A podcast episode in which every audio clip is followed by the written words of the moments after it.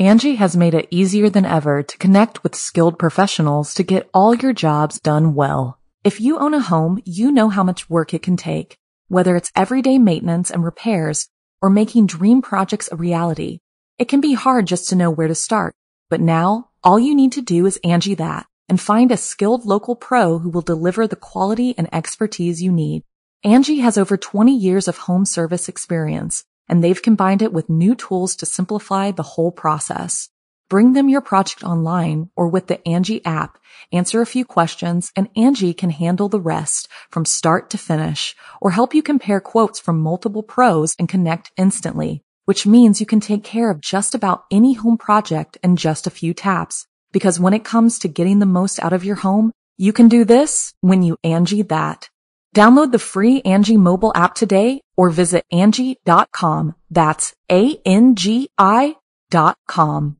The following program is a production of Chilling Entertainment and the creative team at Chilling Tales for Dark Nights and a proud member of the Simply Scary Podcast Network. Visit simplyscarypodcast.com to learn more about this and our other weekly storytelling programs and become a patron today to show your support and get instant access to our extensive archive of downloadable ad-free tales of terror. Thank you for listening and enjoy the show. The darkness has found you.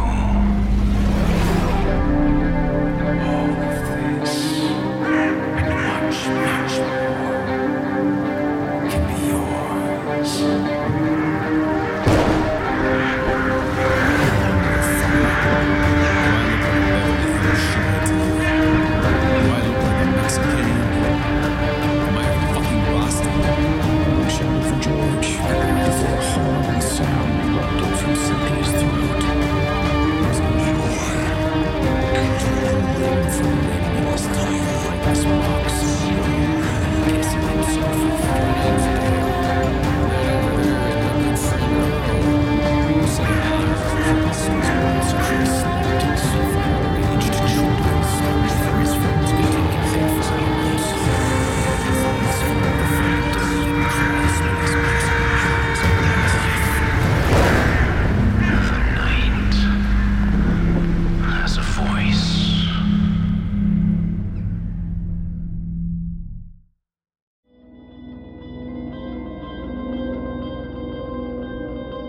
Welcome to Season 6, Episode 1. I'm your host, Jason Hill, and I'm thrilled you could join me tonight.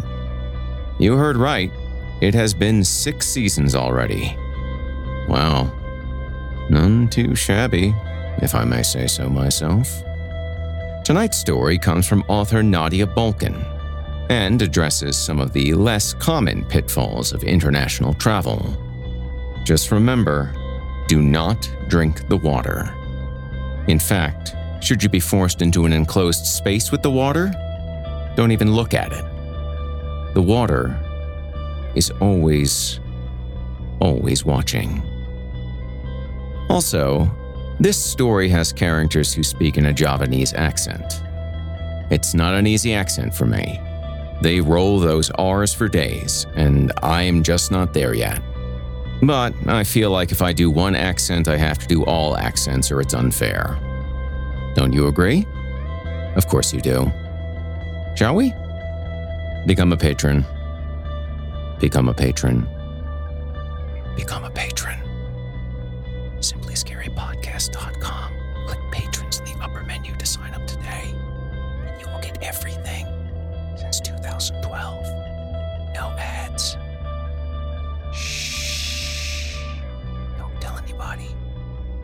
Actually, tell everybody, please. We need more patrons. Now, allow me to escort you to a place where the sun dies and nightmares come to life. Welcome, listener, to the Horror Hill. You haven't found the darkness. The darkness has found you.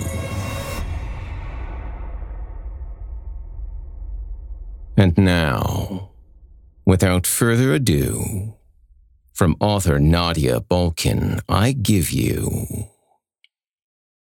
Wish you were here. Tell us a ghost story, said one of the women, the pouty one, the one named Melissa. She was the nice, friendly one, for now, the one asking questions. The one who wanted to stop at every little roadside fruit stall and pose next to every possibly rabid monkey. But Dimas knew this kind of tourist. Eventually, she was going to exhaust herself. And then, fueled by a high metabolism and the vengeance of unmet expectations, she was going to become his worst enemy. That was why he was counting on the other woman, Rose, to keep the group stable when they reached their breaking point, which was probably going to be on day three. He could already tell that both Melissa's and Rose's men would be useless. For now, however, the tour was still in its honeymoon phase. Melissa was still excited, leaning out of the seatbelt that Dimas had forced her to buckle. Rose's man, Ben's cell phone was still fully charged, and Melissa's man, Josh, was still full from breakfast, too. Rose was.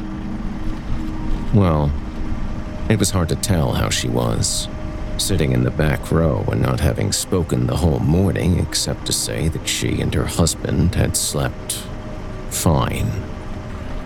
So, Rose was fine. Ghost story, eh? Dimas glanced over at his driver, Nyoman, who shrugged.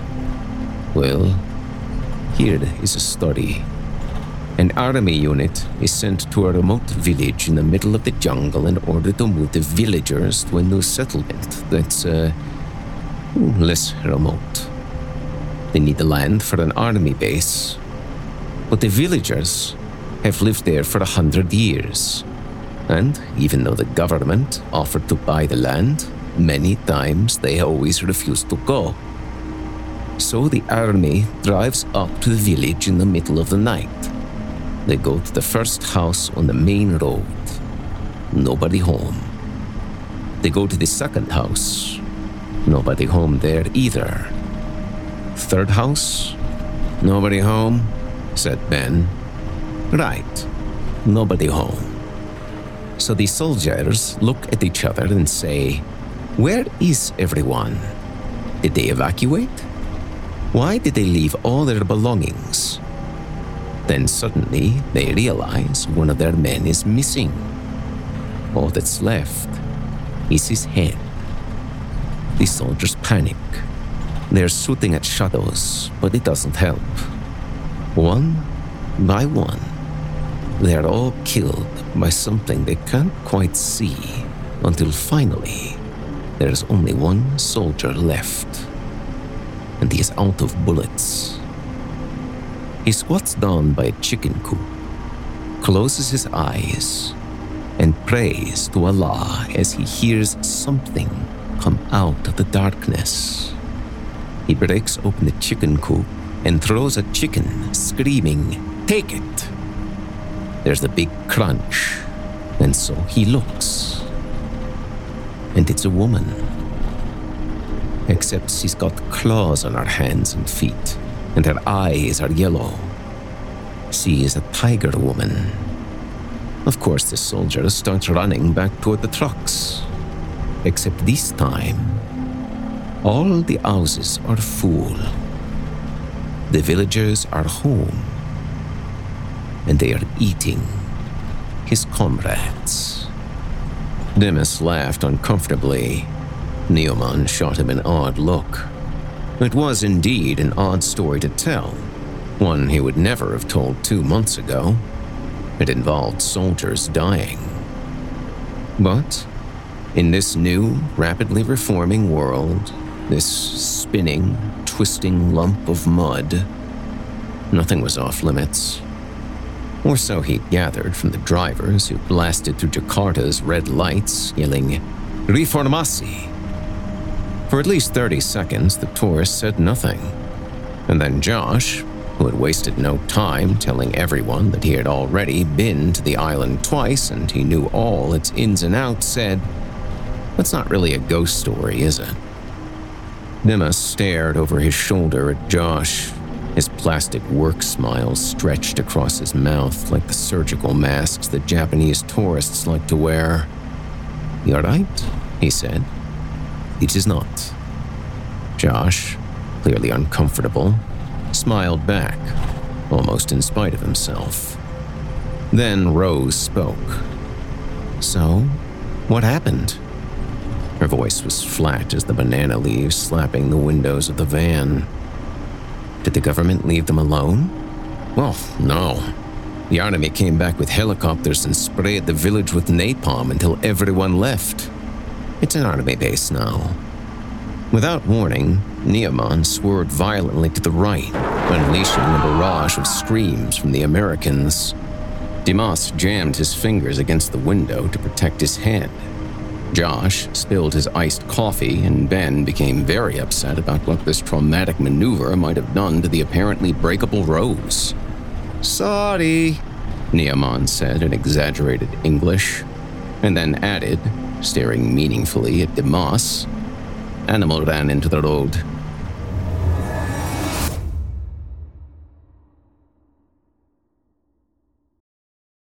Angi has made it easier than ever to connect with skilled professionals to get all your jobs done well. If you own a home, you know how much work it can take, whether it's everyday maintenance and repairs or making dream projects a reality.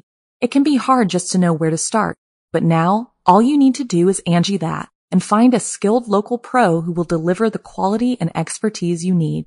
Angi has over 20 years of home service experience and they've combined it with new tools to simplify the whole process. Bring them your project online or with the Angi app, answer a few questions and Angi can handle the rest from start to finish or help you compare quotes from multiple pros and connect instantly, which means you can take care of just about any home project in just a few taps. Because when it comes to getting the most out of your home, you can do this when you Angi that. Download the free Angi mobile app today or visit Angi.com. That's A-N-G-I dot com.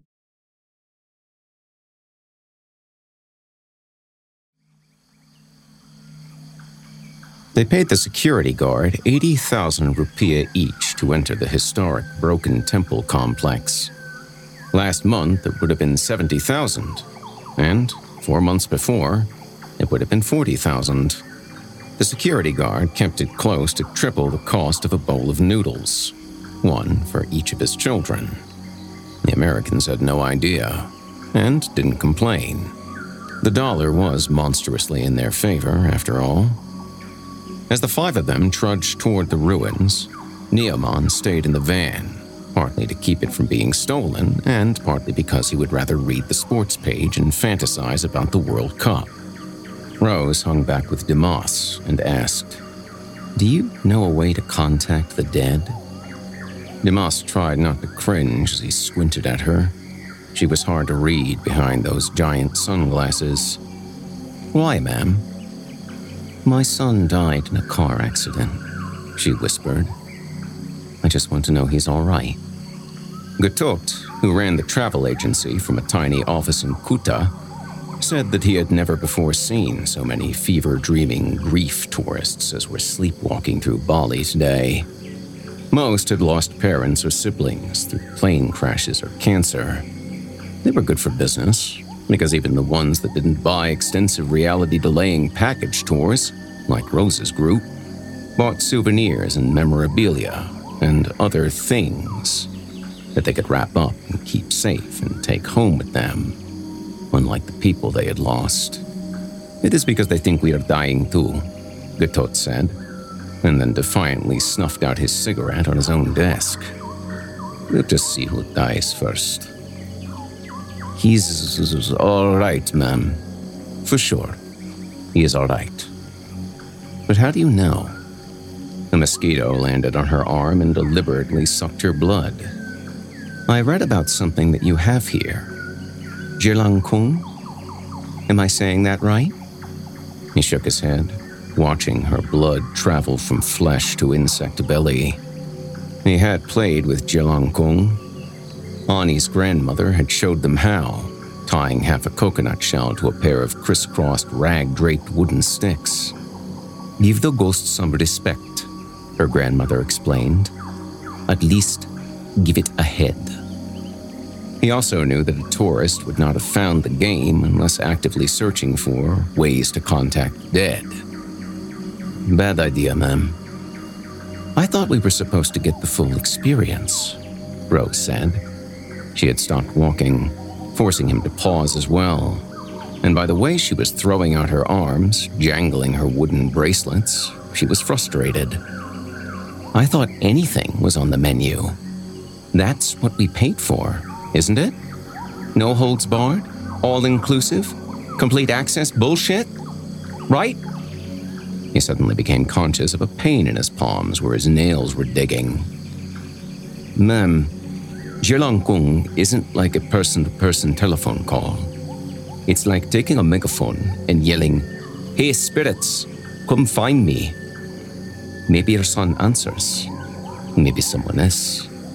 Maybe it's not like this in America, but over here, it's very, very crowded on the other side. Rose took a deep breath in preparation for another rant, then, apparently, changed her mind and went hurrying up the hill with a new and soldierly determination. Dimas followed, trying to stop himself from shaking his head. At the crest, they looked out upon the broken temple complex, scattered across the bright green like a giant child's failed attempt to build a block tower. Dimas searched his pockets for his notes because he didn't know anything about any of this. As a Javanese, all he knew about this island and its people was how good they were at cultivating an exoticism. Just wild enough without being savage. The rest of us can handle savage. For Australians to fawn over. At the bottom, Melissa was waving enthusiastically. Ben shouted something at Rose. He was pointing at one of the little half fallen candy stupas. It was no bigger than a hand. On the hill, his wife was looking elsewhere, at the line of enormous trees that had been continuously beaten back by skidders and diggers. And before that, fires and saws. With his pulse pounding after the hike up the hill and Rose's demand, and the thought of Ani's grandmother and the Jelangkung, the trees seemed to be trembling. Ben didn't know that his wife wasn't watching, and he moved toward the stupa in large, grandiose steps, like an astronaut walking on the moon. Dimas was about to yell at him not to walk carelessly on the stupa when Ben suddenly slipped from view with a yelp that roused birds from the trees.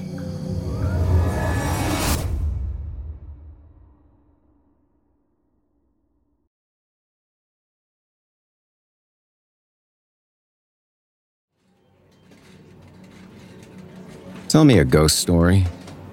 Ben hadn't spoken since he was told that he'd be bedridden with a broken leg for the next two months and Melissa and Josh had to leave because they started arguing over the merits of alternative medicine. And Rose announced that she was taking a walk to get some sweet, polluted air. Ghost this time, no monsters. The quiet, pretty nurse adjusting Ben's IV widened her eyes and smiled. In the next bed over, behind a thick green curtain, a wheezing patient stirred in their bed. All right, said Dimas, who tried to focus on summoning his pity for Ben. A boy moves to a new city to go to university. He thinks he's very lucky because he rents a room in the house that's quite close by, just two street blocks away. The most direct the route to his house is down the wide stretch of street that, for some reason, never seems to be very crowded. The buildings on either side are either abandoned or under construction. Taxis and becak don't use the road.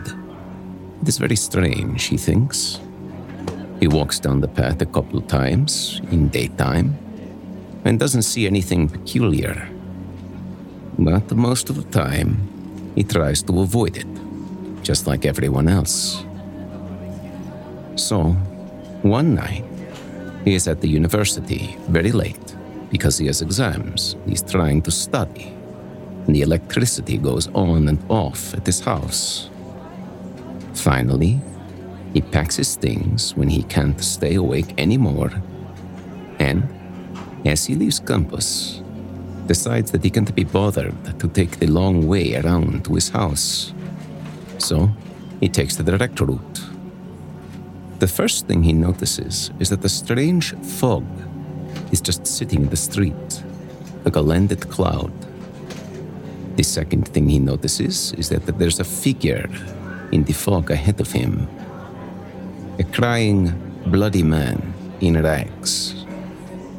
The boy has enough sense to know this isn't good, so he tries to swerve around the man. Except the man then appears again, right in front of him, weeping, Help me. The boy doesn't say anything, picks up his pace, and feels someone grab him from behind. It is a woman this time, with her eye gouged out, saying, It hurts. The boy pushes her off and runs straight into a body that doesn't even have a head. Just arms reaching out to take hold of him.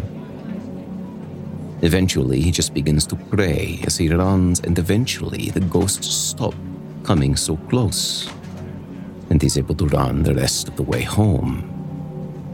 When he gets home, he asks his old landlord, who is smoking a cigarette on the porch, what that street is.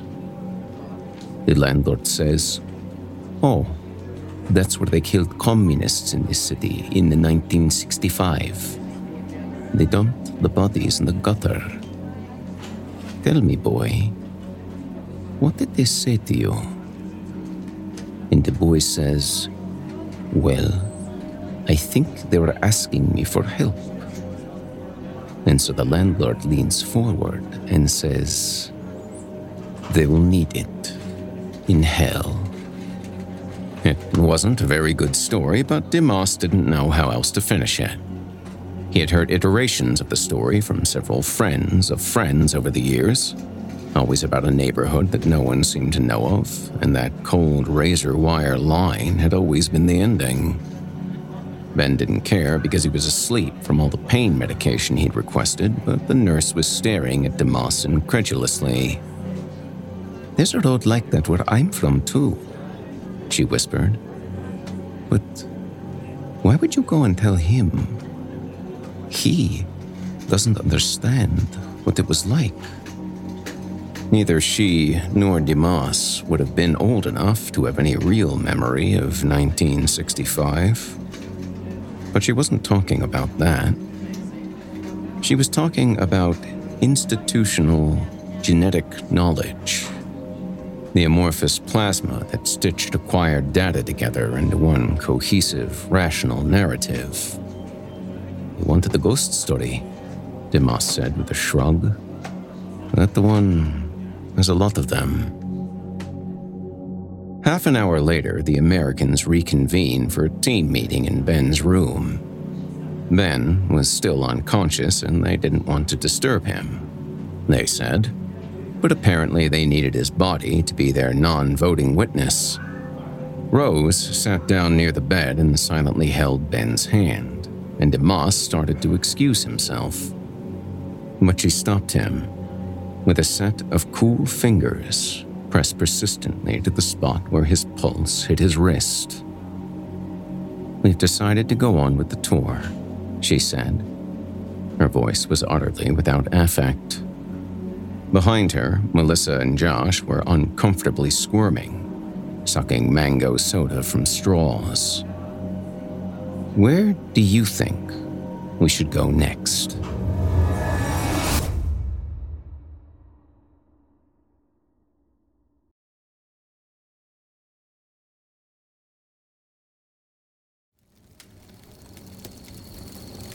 Dimas purposefully sat at the end of a row of folding chairs, provided a quick exit if needed, and allowed the three Americans to hopefully talk amongst themselves.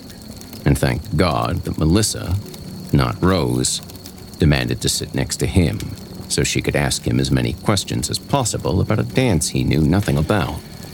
But he had his notes, so he tried to explain to her the story of the stolen princess, her avenging husband, and the demon king.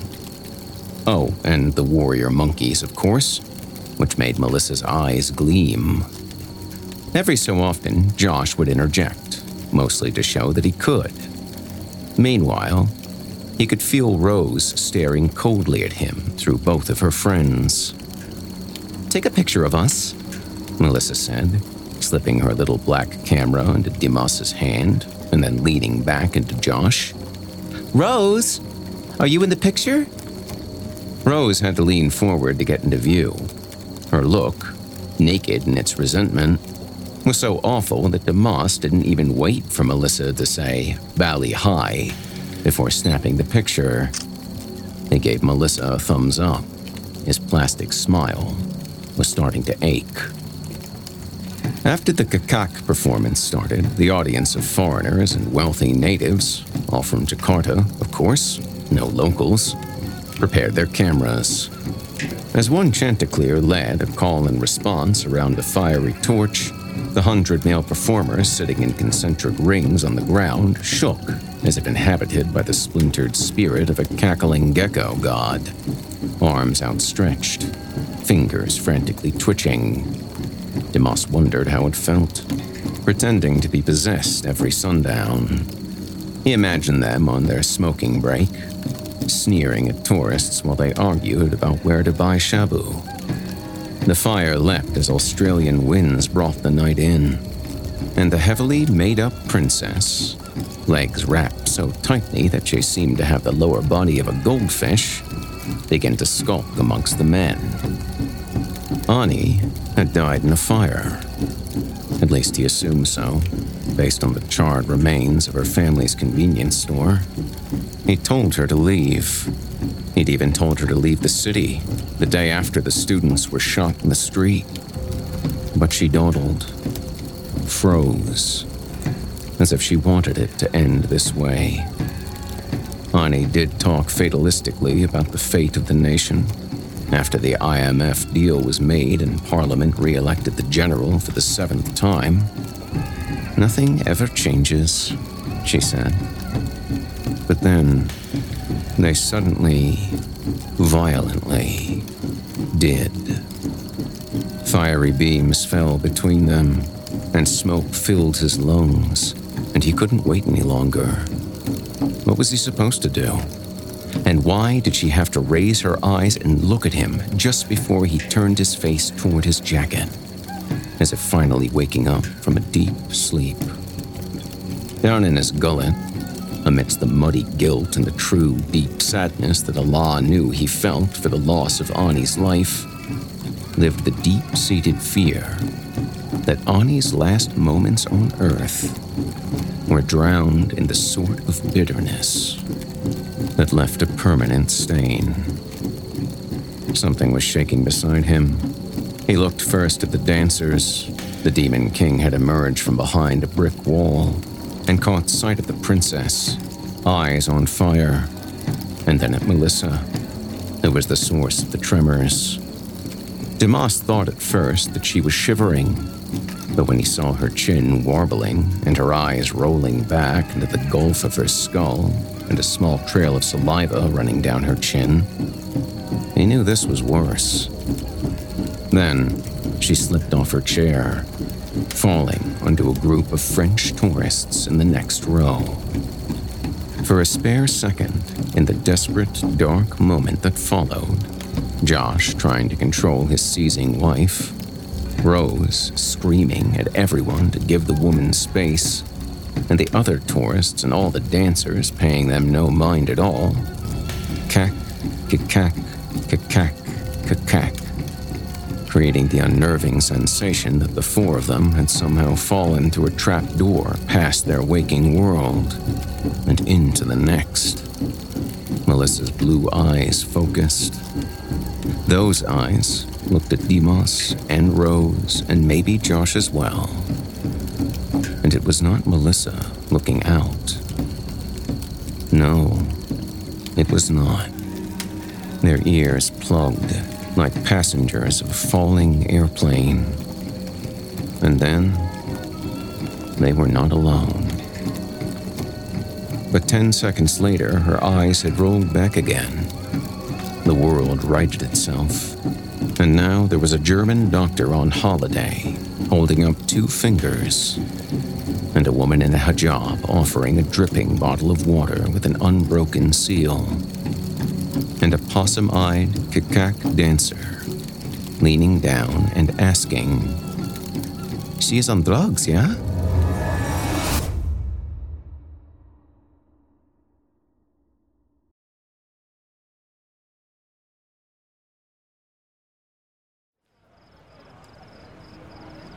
Tell another ghost story, said Josh. The scariest one you know. Melissa put her head in her hands and whined. I am tired of ghost stories. But Josh didn't even look at her. And Rose just pushed a glass of ice water in her direction, telling her she should stay hydrated. Melissa pushed it back so forcefully that Dimas reached his hand out to catch it. Jesus Christ, Rose, she snapped. I am not your kid. Rose looked at her sourly. Josh took another tortured sip of Bintang beer and raised his eyebrows at Dimas. Well, you got one that'll make me shit my pants or what? I have a story, said Dimas. Melissa started making a strange animal noise between a growl and a whinny. Before Ani died, she used to say that she would haunt him if one of his stupid adventures got her killed. They were never all that dangerous, just rope bridges and speeding motorbikes and haunted hallways. But they liked to play pretend. And Ani would lean in and say, If I don't make it, I will come back to get you. Melissa, who was supposedly all better now, sat like a limp doll on the bench beside him, her jaw slightly slack as she stared ahead into the street at the humming mass of travelers moving slowly in the half light.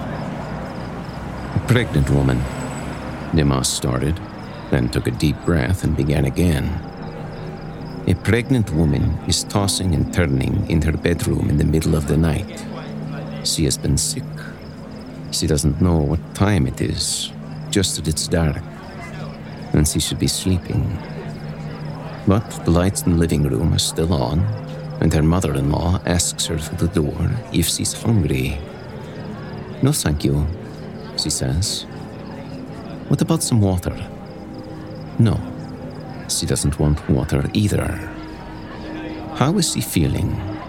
Is she cold? And the pregnant woman finally says, loudly this time, I don't need anything. So then her husband comes in the room and wants to know who she's shouting at, because his mother's not due to arrive until the next morning. So now the woman knows that she's being chased by a Kuntilanak. That's the name of the ghost. Everyone here knows what it is. She's the ghost of a woman who died in childbirth and is searching for the babies and the blood in the afterlife. A group of sunburned, middle aged Australians burst out laughing or crying next to them.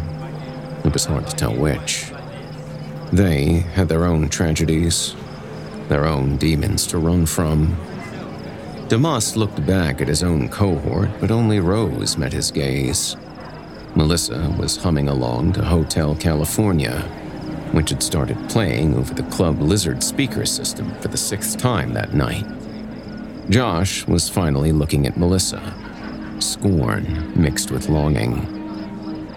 So, the woman gets a pair of scissors from the bathroom and goes back to bed with the scissors clenched in her hand. She goes to sleep. It is still dark when she wakes up again. There's a saint leaning down over her. And because she's a brave woman, she stabs it right where she's supposed to in the back of the head. The creature falls, and she turns on the light and realizes it is her husband. And not only has she killed him, her beloved, the father of her child. But now, she is alone with the Kuntilanak. Rose stared at him in hurt and shock. Out of the corner of his eye, he saw that Melissa had struck up a conversation with a man in snakeskin sitting next to her. He didn't seem to be a part of the Australian group. I, I'm sorry, Dimas whispered. I don't know why I picked that story. I have an idea for a scary story, said Josh. How about if you talk about what's going to happen to this country once it splits into 27 pieces? How about that? What happens when all these fucking people, he waved his beer around, even though two thirds of the people in Club Lizard were tourists, realize that they don't have to worry about the military reining them in anymore? Why don't you give us a prediction for how fast things are going to burn down once the inmates are running the asylum? Dimas wondered if Josh had perhaps forgotten that he could speak English. He thought of Gatot's defiance. We'll just see who dies first. And forced himself to smile at Josh. He could see Melissa getting up and walking away with her new friend. Rose sitting in the dark, slowly opening and closing a pair of scissors. Ben, eaten alive by mosquitoes in the hospital. And he saw himself in his sordid and bloody hometown running through empty streets toward what used to be Chinatown, toward the burning building where he knew Ani would be waiting. Hopefully, by the time the world ends, you'll be gone, he told Josh, who didn't respond because he had just now realized that the woman he'd walked through customs with, walked down the aisle with, was slipping quietly away into slippery anonymity. Fallen down a crevasse in the known world. It happens all the time.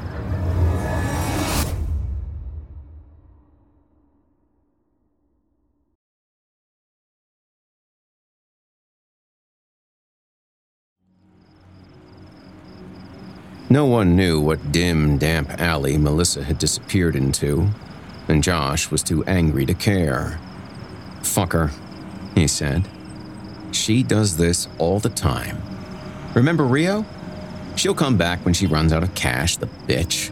He kicked at a stop sign, covered in missing persons flyers for tourists who had largely lost themselves at will.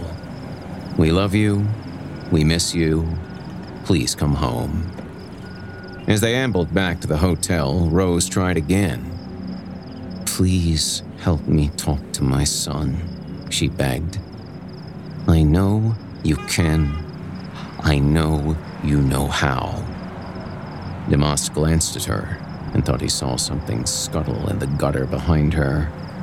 Something that cast an uneven, shuddering shadow on the heavily graffitied wall.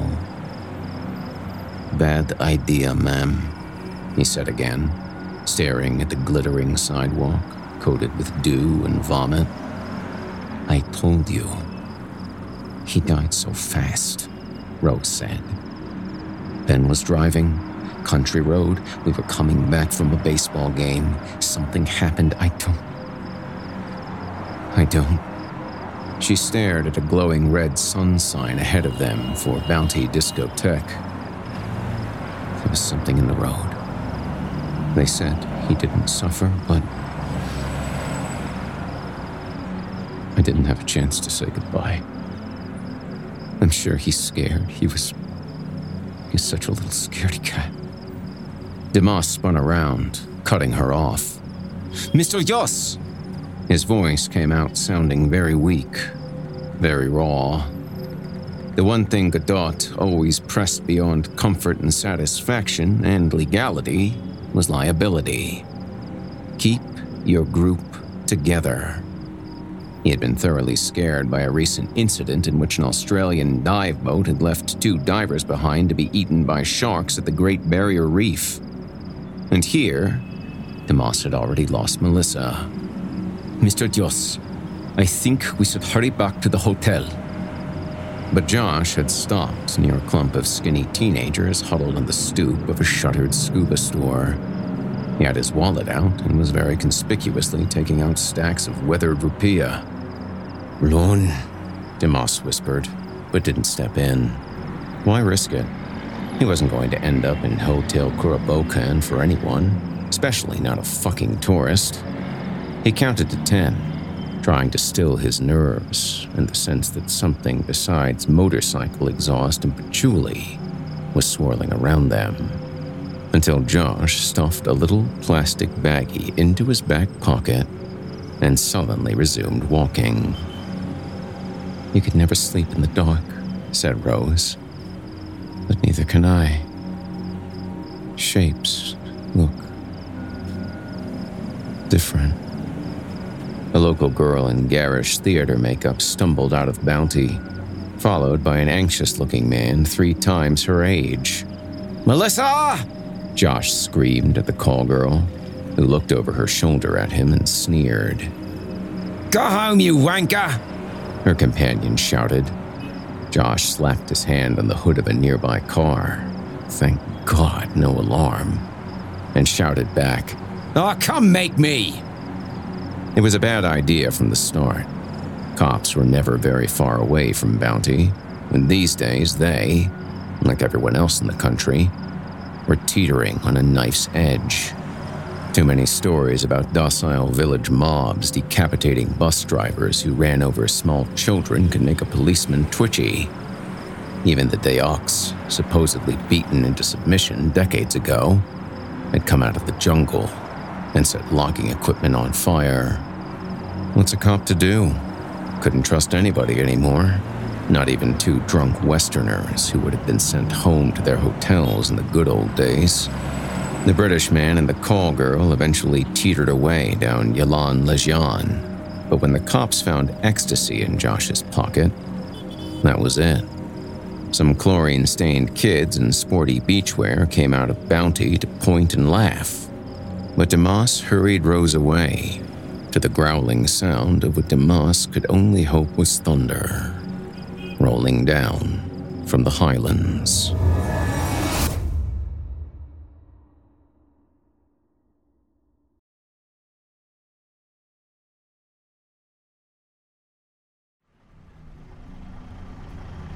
Tell me a ghost story. A real one this time.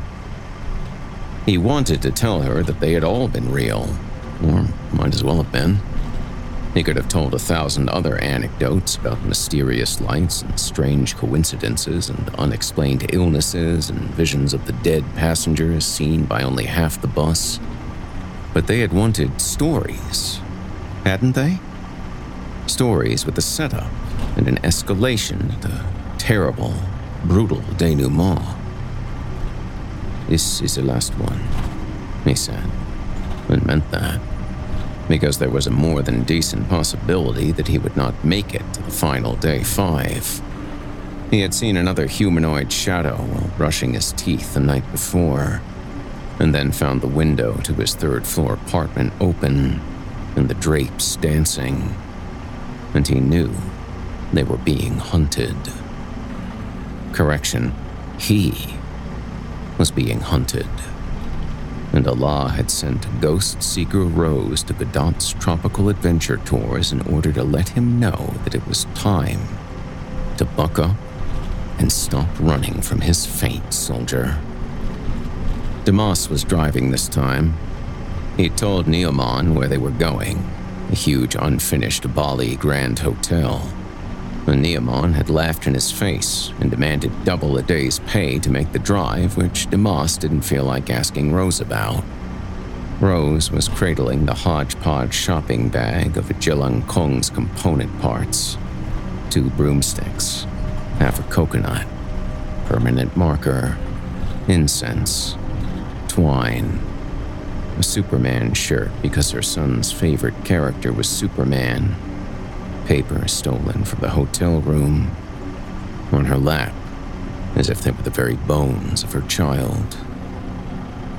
My friend, my best friend, died in a fire, along with her father and grandmother. Some people, he shook his head. What to call them? Psychopaths? Murderers? He had run the streets alongside them, silent while they yelled. Some very angry people set fire to the store. I was in there with them, trying to convince them to leave the city because I could see it coming. Not the fire, of course, or the riots. But once the fire started, I knew what would be burned. His lips quivered. I got out because I didn't wait. I was scared, you know. I thought I was going to die. I convinced myself that she'd follow if she saw me running. I thought she'd make it out. I stood outside the building for 10 minutes, I think, waiting for her. And. and she didn't make it. He glanced back at Rose through the rearview mirror. She didn't make it. And ever since, I've been afraid of seeing her. Around campus, on the street, even in a room full of people, I can't look at faces too closely. Because I left her, you see. Because that sort of betrayal leaves uh, a mark in the world. Like a cigarette burn. I got so scared that I couldn't leave my house, but even then I could feel someone sitting on the couch and just looking at me. That's why I decided to leave Jakarta. Just being near those buildings, I, c- I couldn't. I, I could feel her spirit, her energy. There was a small white mass in the road ahead that he realized in a few moments was a goat. He slowed to a stop, hoping the engine roar would scare it into moving, but its milky eyes barely registered the vehicle. Sighing, he kept his foot on the brake. He contemplated telling her that after a few lonely months, Ani had apparently found him again, bringing with her the shadows, the whispers, the cold sensation of being under someone's eye. The hazy cloud of a spirit's hug, the sick and the gut feeling of hovering by a bungee cord over the gaping maw of the great, unseen world. But when he opened his mouth, he was too afraid to say the words out loud. Rose's voice had softened when she spoke next. I know what that's like. After your son died, even before that. It got stronger after Connor died, but I'd felt it for a long time. A presence. That feeling like even when you're alone in a locked room, you're never alone. Then she chuckled and wiped a tear out of the corner of her eye. Ben always called it my guardian angel. I think he was just trying to make me feel better. But I've been thinking that maybe he's right. Who's to say it's not a guardian angel? Who's to say your friend's angry at you? Maybe she's just watching over you. The goat's minder, an old man with a long beard, came out of the bushes and pushed the goat along with a few swats of a small stick. The old man flashed a black toothed smile at their van. No, not quite at the guilt eaten man at the wheel, nor the mournful woman in the back seat, but it's something just behind them. Something that must have been beautiful. I'd be angry, was all Dimas said. The Bali Grand would have been horrific had it been allowed to live. It was gaudy, too heavy and too white, and far too marbled for the gentle green hills it was nestled in.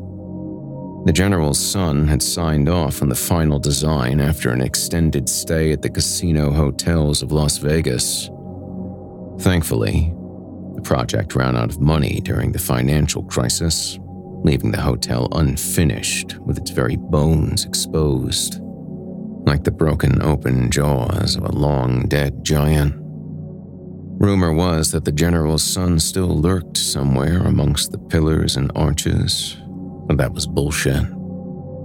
Everyone knew he was hiding in Europe, in a premium suite of a hotel he hadn't designed.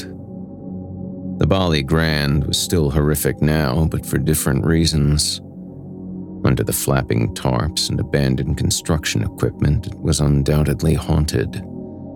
If not by the dead workers, then by the ghosts of offshore private loans and weakly regulated banks.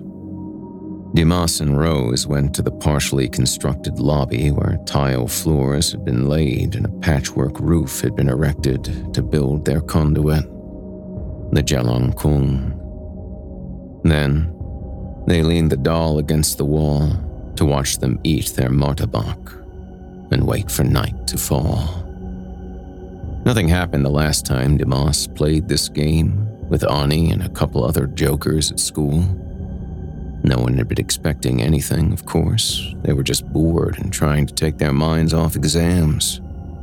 They gave the coconut shell a googly face and asked the oxygen molecules in cigarette smoke whether they would pass their tests. Nothing turned into their antenna. But this time, as Dimas led Rose in a shaky overture to the spirit world, he felt that he was practically inviting Ani, whatever was left of Ani, to come forward. Dimas saw Rose holding the wooden creature, turning the broomstick body gently in her hands like one of those hunchback beach women who traverse the littered coastline, hawking umbrellas and massages and temporary tattoos, and closed his eyes imagined the peace of the sea. He only opened them after he felt the pressure in the room plummet, as if an anchor had dragged him and Rose and the Bali Grand Hotel 10 meters below the surface. With tensed muscles and an aching top row of teeth, he expected to see Ani levitating above the Jelangkung with peeling skin and denouncing eyes. But though the darkness had grown touchably thick beyond their struggling candlelight, they saw nothing. Just Rose, gagging when something lodged in her throat. Miss. Miss Rose? Miss Rose, are you all right? Rose was not fine. At that moment, Rose was a broken vase. And someone, something that wasn't Rose, came spilling out of her like a gush of tar and slithered across the floor. No, not Rose. Also not Ani and he was willing to bet the value of Rose's all inclusive tour package that no matter how badly Rose wanted it to be, that it wasn't Rose's little boy, Connor, either.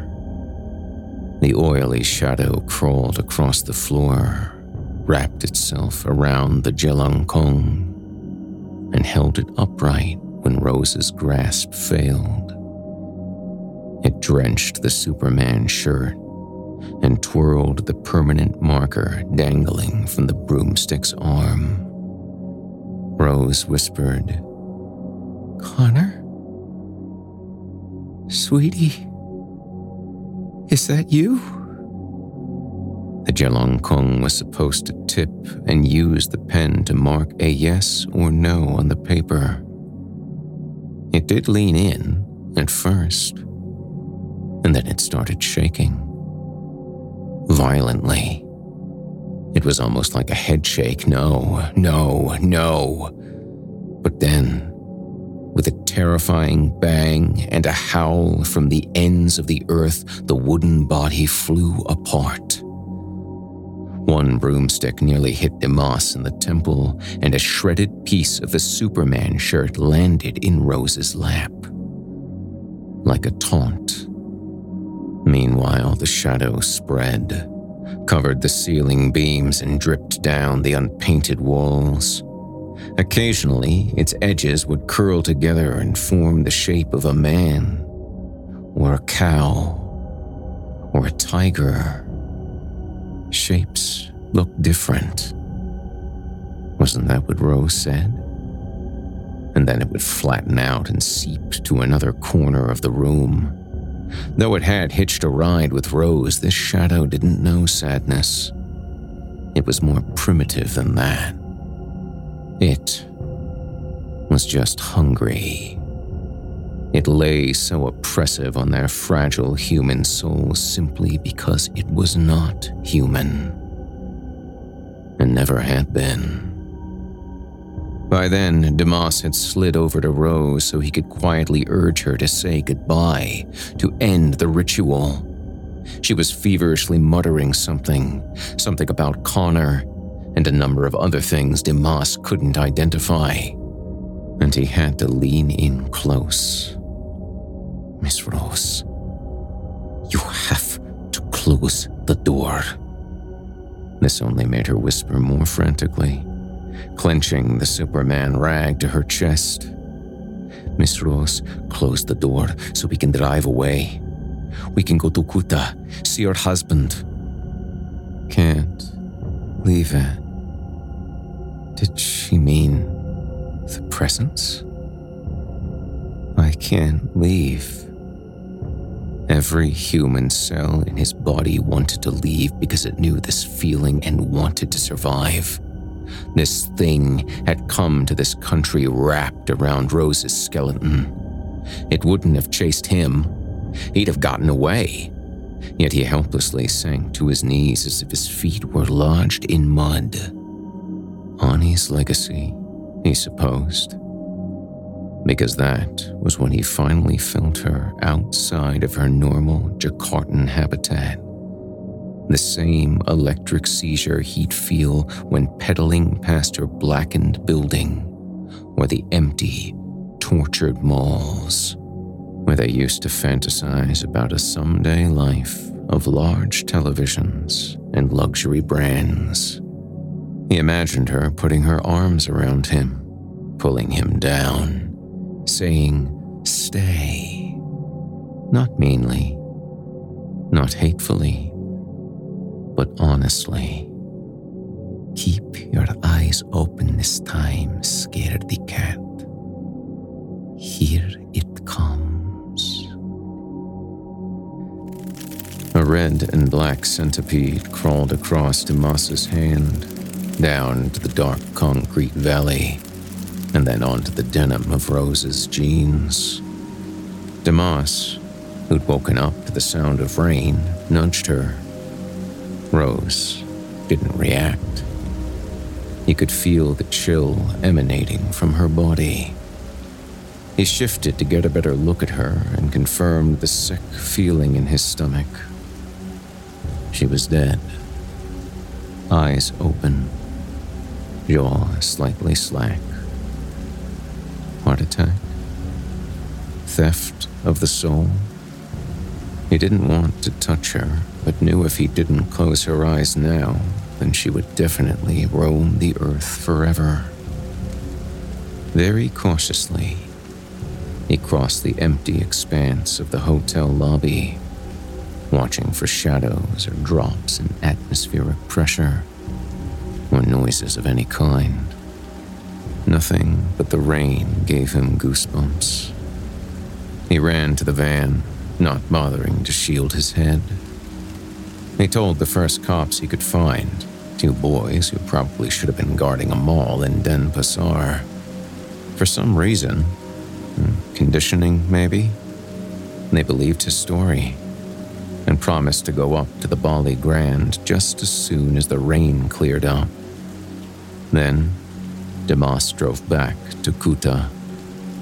He thought about checking on Ben at the hospital or Josh at the prison, but decided not to do either.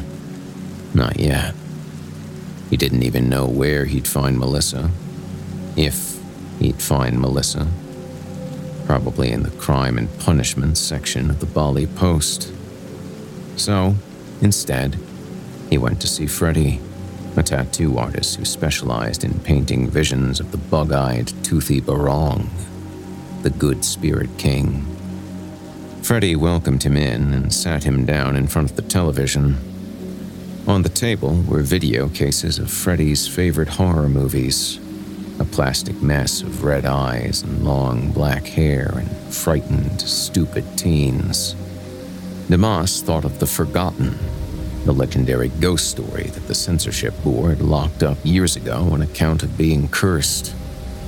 Rumor had it that a real ghost had been caught on camera during filming, and that a critic had died of a heart attack during an early screening at Pondok Indah Mall. He didn't remember what it was about anymore. Something about a dead witch and a secret room. Tell me a ghost story. Hey, did you ever track down The Forgotten? You know, the uh, accursed movie? Freddie laughed. Why?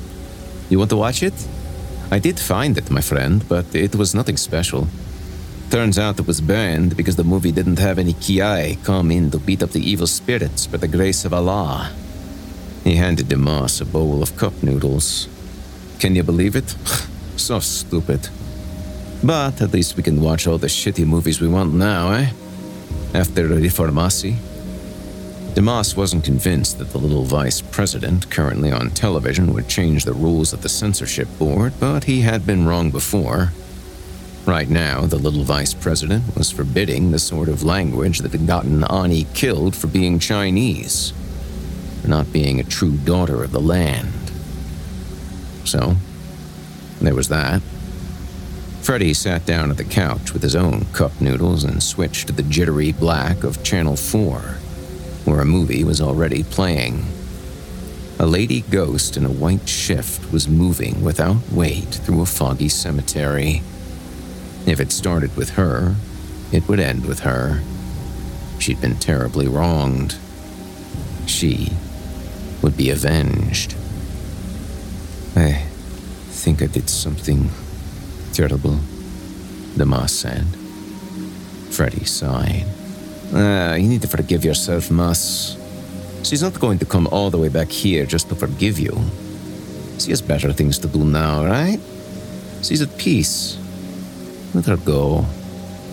A stray memory flickered of Ani snorting iced tea out of her nose at something he'd said about a teacher. I, don't mean that. Uh, so what now? You left the tourist somewhere? I think uh, I let something loose. Something they were carrying with them. What? Like heroin? No, something worse.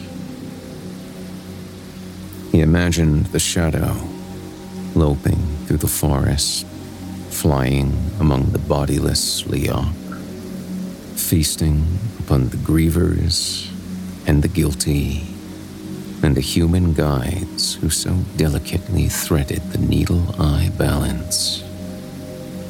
A spirit monster out of its ecosystem, devouring all in its path, like a bulldozer on autopilot. I am so sorry. I never should have come to Bali. He felt Freddie's slow turn to look at him as an uncomfortable, unmistakable tension started to clog up the room.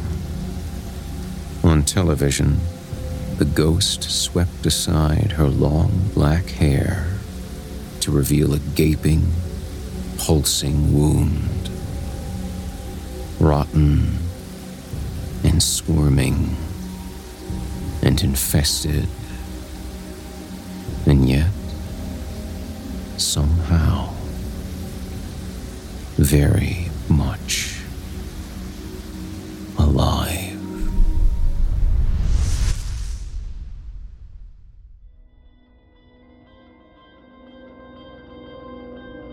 You've been listening to Wish You Were Here by Nadia Bulkin. Nadia Bulkin is an Indonesian American political scientist and author of short stories, largely in the horror genre. We appreciate her because her writing is good and her bios are brief. Thank you, Nadia. If you enjoyed what you've heard on today's program, please take a moment to stop by our iTunes page or wherever else you listen to your favorite podcasts and leave us a five star review and a kind word. It makes a huge difference and would mean a lot to me. If you'd like to hear more lengthy tales, be sure to take a look at my audiobooks, available now on audible.com. If you'd like to hear a premium, ad free edition of tonight's and all our other episodes, visit simplyscarypodcast.com today and click the patrons link in the menu at the top of the screen. You'll find yourself at chillingtalesfordarknights.com, where you can become a patron for as little as $5 per month and get access to our entire audio archive dating back to 2012, including past episodes of this program, all of our other shows, and hundreds of standalone releases, all of them ad free and available to download or stream. Thanks so much for your time and for giving our sponsors a try today. When you support our sponsors, you support this show, and that also means a lot to me. If you happen to use Facebook, Twitter, Instagram, or YouTube, you can follow and subscribe to Chilling Tales for Dark Nights there, where you'll get all of our latest updates and new releases and have the chance to interact with us each and every week. You'll find me personally on Facebook, Twitter, and Instagram as well.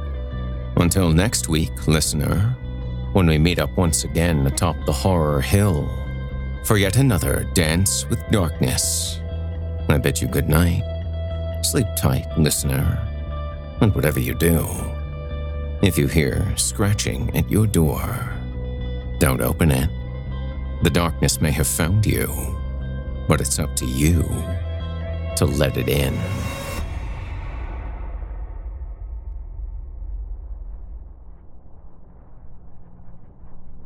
You've been listening to Horror Hill, a production of Chilling Entertainment and the creative team at Chilling Tales for Dark Nights, as well as a proud member of the Simply Scary Podcast Network.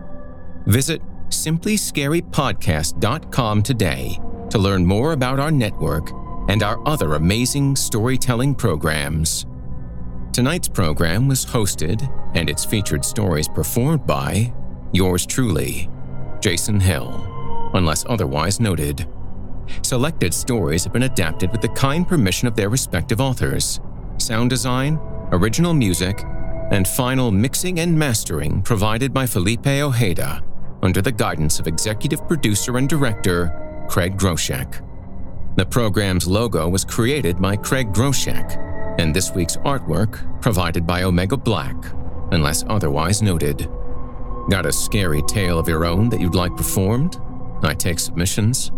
Email it to me today at horrorhill at simplyscarypodcast.com to have your terrifying tome considered for production in a future episode of the show.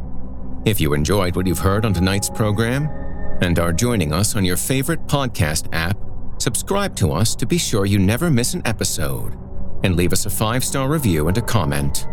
Your feedback means a lot to me. You can also follow Chilling Tales for Dark Nights and Horror Hill on Facebook to connect anytime and get the latest updates. If you're listening on the Chilling Tales for Dark Nights YouTube channel, do us a favor and hit the subscribe button and the bell notification icon to get more spooky tales from me and the crew, and another episode of this program each and every week. And don't forget to hit that thumbs up button to tell us how we're doing and leave a kind word or request. If you can never get enough spooky stories and can't wait until next week for more, and haven't already, be sure to check out Chilling Tales for Dark Nights on YouTube for hundreds of free audio horror stories, including more performances from yours truly. And consider supporting us by becoming a patron at chillingtalesfordarknights.com. In addition to helping us out, you'll get exclusive access to our audio archive and ad free downloads of all your favorite stories, including those you've heard on this program. As for me, I'll be back next week with more frightening fiction to haunt your dreams. Until next time, I'm Jason Hill, and you've been listening to the Horror Hill Podcast. Good evening, and sweet dreams.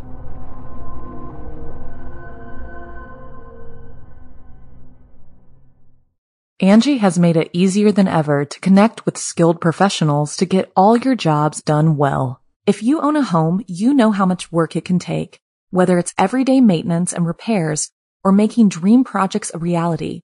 It can be hard just to know where to start, but now all you need to do is Angi that and find a skilled local pro who will deliver the quality and expertise you need.